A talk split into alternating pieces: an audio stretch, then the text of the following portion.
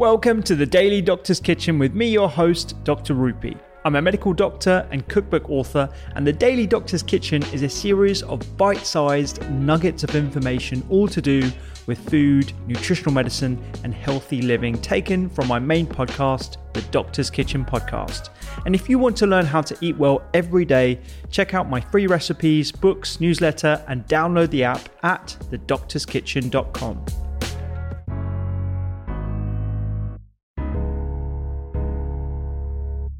It, one of one of the things that uh, I always speak to patients about is um, how to a recognize stress, and stress is kind of like one of these umbrella terms that I think is just so all encompassing, and it doesn't really personalize it to the per- to the person.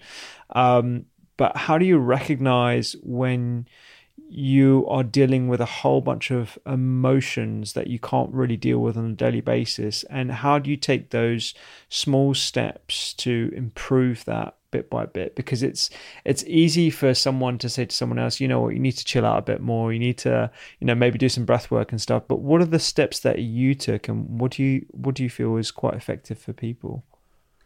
Well, first of all, I think the most unhelpful thing you can ever say to a cancer patient is just relax, or it'll be fine, or, you know, all of these comments that you hear. And people have always got the best possible intentions, but actually it causes you just so much extra stress, because inside you're thinking, but it might not be okay, and I'm feeling really stressed and I don't know what to do about it. And of course, you're sitting there with that cancer, and, you know, tumours in your body.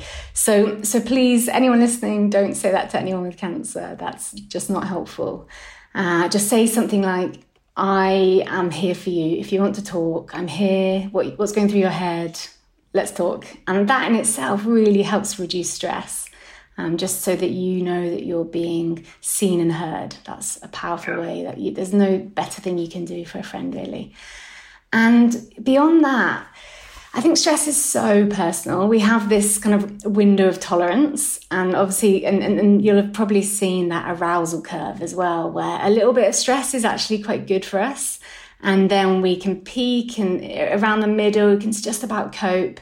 And then we go over the other side. And that's really, it depends on what kind of personality you are. As I said, mine is a real numbness. I know when I'm super, super stressed, because I basically stop feeling. It's my coping strategy. It's what I do. For other people, they may be running around like a headless chicken. You know, they, they might notice how they're expressing it. And other people might go super introverted. So I think, first of all, self-awareness is the most important place to start. Once you know a little about, about your how you respond to stress, I think just... First of all, just getting used to how you respond in stressful situations, and then taking it from there.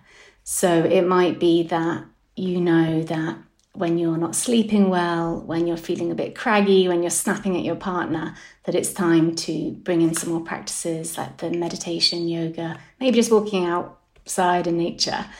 And for other people, you might notice you started to withdraw, or to become quite quiet, or you're not socialising that much. And that can be your stress response.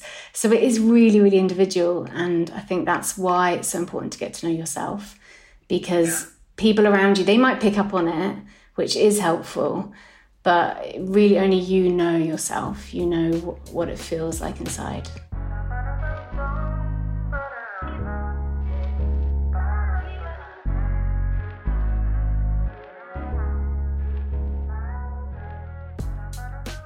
I hope you enjoyed today's Daily Doctor's Kitchen. The Doctor's Kitchen podcast is where I discuss multiple topics around nutritional medicine and well-being with experts and researchers from around the globe.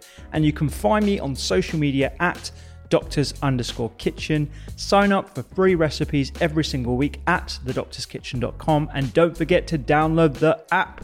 I'm Doctor Rupy. Have a beautiful day.